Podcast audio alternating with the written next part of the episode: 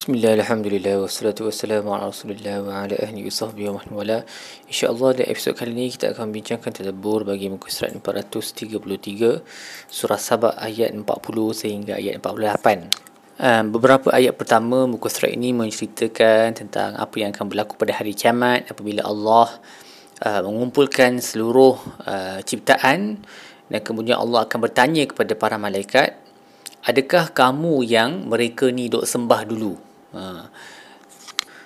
Jadi mereka akan menjawab um, bukan tetapi mereka sebenarnya menyembah jin uh, dan ramai di antara mereka uh, percaya kepada beriman dengan uh, dengan jin dan dalam erti kata uh, meminta bantuan daripada jin menyembah jin lah uh, dan uh, Ibn Ashur berkata Allah bertanya mengambil uh, ikrar mengambil uh, kesaksian daripada para malaikat kerana uh, para malaikat boleh dikatakan makhluk yang paling tinggi darjatnya dan paling hebat dalam dalam kalangan keseluruhan uh, makhluk yang Allah cipta. Maka kalau malaikat pun tak ada uluhiyah uh, tak layak untuk disembah sebagai tuhan uh, yang terbukti dengan Allah bertanya kepada para malaikat dan bukan malaikat yang tanya ke Allah maka selain daripada malaikat uh, manusia batu bata semua tu lagilah tak layak untuk dijadikan Tuhan. Dan soalan kepada malaikat ni lebih kurang sama dengan soalan yang Allah tanyakan kepada Nabi Isa yang kita dah tengok dalam surah Al-Maidah awal dulu. Allah akan bertanya kepada Nabi Isa, adakah engkau dah telah adakah engkau telah menyuruh kaummu mengambil uh, aku uh, mengambil uh, dirimu sendiri dan ibumu uh, ibumu sebagai Tuhan selain daripada aku. Jadi Nabi Isa akan menjawab semestinya tidaklah lebih kurang sama dengan jawapan ni maha suci engkau ya Allah. Uh, aku tak suruh sedemikian lah. Kemudian um, Allah uh, menyebut perangai orang musyrikun yang telah disebut berulang kali dalam Al-Quran. Apakah respon mereka apabila Nabi uh, membacakan ayat-ayat Allah kepada mereka iaitu mereka berkata ini adalah sihir. Uh, takkanlah kami nak tinggalkan apa yang mak bapak kami dulu sembah. Okey ini semua dusta sahaja. Dan mereka terus bongkak. Sedangkan um, mereka ni sepatutnya mengambil iktibar daripada kaum-kaum terdahulu yang telah musnah yang mereka nampak sendiri kediaman kediaman kaum tersebut dalam perjalanan perdagangan mereka ke utara dan ke selatan bagaimana Allah dah musnahkan kaum-kaum terdahulu. Dan kaum-kaum itu jauh lebih hebat daripada mereka ni. Allah kata Quraisy ni tak diberikan satu per sepuluh pun daripada apa yang kaum dahulu diberikan tapi mereka semua dimusnahkan maka lagilah mudah untuk Allah musnahkan uh, kaum Quraisy ni. Kemudian Allah um, menyuruh Nabi untuk memberi uh, satu cadangan lah kepada uh, musyrikun Quraisy dan to everybody else basically.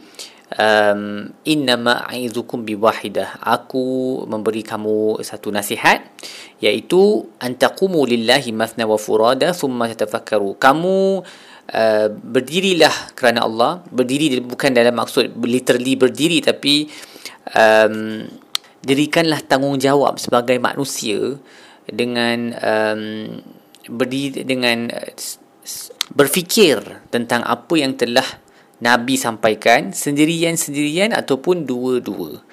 Ma bisahibikum min jinnah. Kamu punya sahabat ni bukan gila. Uh, dia hanyalah seorang pemberi uh, amaran tentang azab yang bakal menimpa. Sebab mereka tahu hakikat tersebut. Mereka panggil Nabi SAW sebagai Al-Amin. Mereka punya sayang kat dia sebelum jadi Rasul. Tiba-tiba bila jadi Rasul memanggil mereka ke Tauhid. Mereka panggil dia gila. Panggil dia ahli sihir. Jadi sepatutnya benda tu tak tak masuk akal. Uh, tuduhan-tuduhan mereka tu tak masuk akal berdasarkan apa yang mereka nampak daripada cara hidup Nabi sebelum dan selepas Nabi jadi Rasul. It's the same person. Cara dia bawa diri, cara dia melayang semua orang pun sama. Cuma mesej dia bawa tu uh, menentang Tuhan-Tuhan palsu mereka. Jadi Allah suruh mereka, uh, Allah suruh Nabi bagi tahu mereka, uh, fikirkanlah tentang hakikat ini sendirian-sendirian ataupun berdua-dua berdua-dua dan um, Dr. Wahbah Zuhaili menyebut uh, hikmah Allah suruh buat sendirian-sendirian ataupun berdua-dua ni uh, kerana kalau kita buat dalam ramai-ramai dia ada dia boleh you cloud your judgement lah uh, dan ini satu benda yang terkenal ya dalam psikologi dia panggil group think bila kita duduk dalam satu um, satu kelompok dan um, kita berasa setia dengan semua decision, semua keputusan yang dibuat oleh uh, orang yang besar dalam kelompok tu. Walaupun kita ada pandangan yang berbeza sekalipun bila orang dah bila dia punya ketua tu uh, putuskan sesuatu kita akan semua setuju. Walaupun benda tu tak tak masuk akal ataupun tak rasional ataupun merugikan um, tapi sebab kesetiaan kepada kumpulan tu dan ada beberapa orang yang mungkin setuju dengan ketua jadi nampak macam eh mungkin aku seorang je kot yang tak setuju. Tapi sebenarnya ada je yang lain tak setuju juga. Tapi dia nampak macam semua orang setuju dengan ketua tu jadi kita pun setuju sekali. Sebab tu Allah suruh dalam ayat ni um, buat sendiri fikir tentang benda ni uh, tatafakkaru secara masna wa furada tu tu ataupun single-single. Dua orang dua orang ataupun seorang-seorang. Sebab itulah masanya uh, kita boleh uh, melakukan perbualan yang uh, intellectual yang ikhlas Okay, sebab there is no pressure to conform, tak ada apa-apa tekanan untuk ikut saja apa yang telah disebut oleh ketua. Ia memang perbualan untuk mencari kebenaran. Dan dalam scientific community pun ada banyak kisah saintis-saintis yang uh, akhirnya menjumpai uh, mereka punya apa hasil tu uh, apabila berbincang dengan seorang lagi. Just usually two people talking ataupun discussing ideas.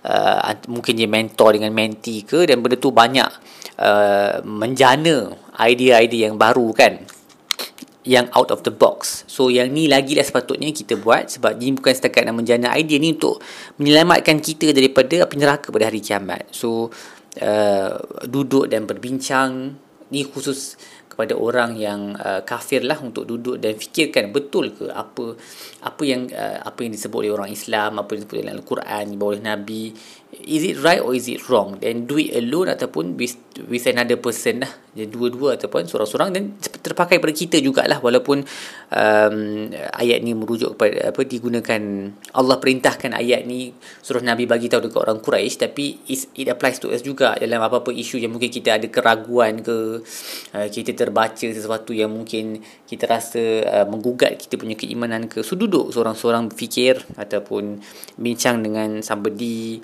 Uh, dan di luar uh, domain spirituality uh, maksudnya dalam hal-hal yang bukan agama pun hal kehidupan seharian pun bagus untuk kita praktikkan benda ni duduk bincang dua-dua ataupun seorang-seorang untuk mengelakkan fenomena group think tu dan kemudian Allah suruh Nabi mengingatkan orang Quraisy lagi sekali bahawa Nabi tak minta pun upah daripada mereka. Upah yang kononnya mereka um, nak bagi uh, ataupun yang mereka fikir Nabi akan minta. Nabi kata fahuwa lakum is for you. I'm not asking. Whatever that you intend to give me or you thought that I will ask from you is for you. Tak pernah aku minta upah aku uh, in ajriya illa Allah kerana upah aku adalah dengan Allah. Hmm. maksudnya ini menunjukkan keikhlasan Nabi lah. Nabi bukan buat benda ni untuk duit. Lain daripada kita pada hari ini ramai yang berdakwah untuk dapat duit uh, sampai sanggup menipu okey? Uh, tak tak nak mengaku salah tujuannya takut hilang follower uh, dan terus menipu dusta lagi okey menggunakan segala taktik yang buruk sebab dia melibatkan duit. Sedangkan pendakwah yang ikhlas dia tak fokus sangat kepada duit lah. Nabi memang langsung tak ambil. Upah bahkan Nabi menerima segala celaan cercaan eh, apa kesakitan fizikal dan mental dalam usaha dakwahnya. Baik, setakat itu sahaja terlebur kita bagi muka surat ini. InsyaAllah kita akan sambung dalam episod seterusnya. Wassalamualaikum warahmatullahi wabarakatuh. Wa ala alihi wa sahbihi wasallam. Alhamdulillah rabbil alamin.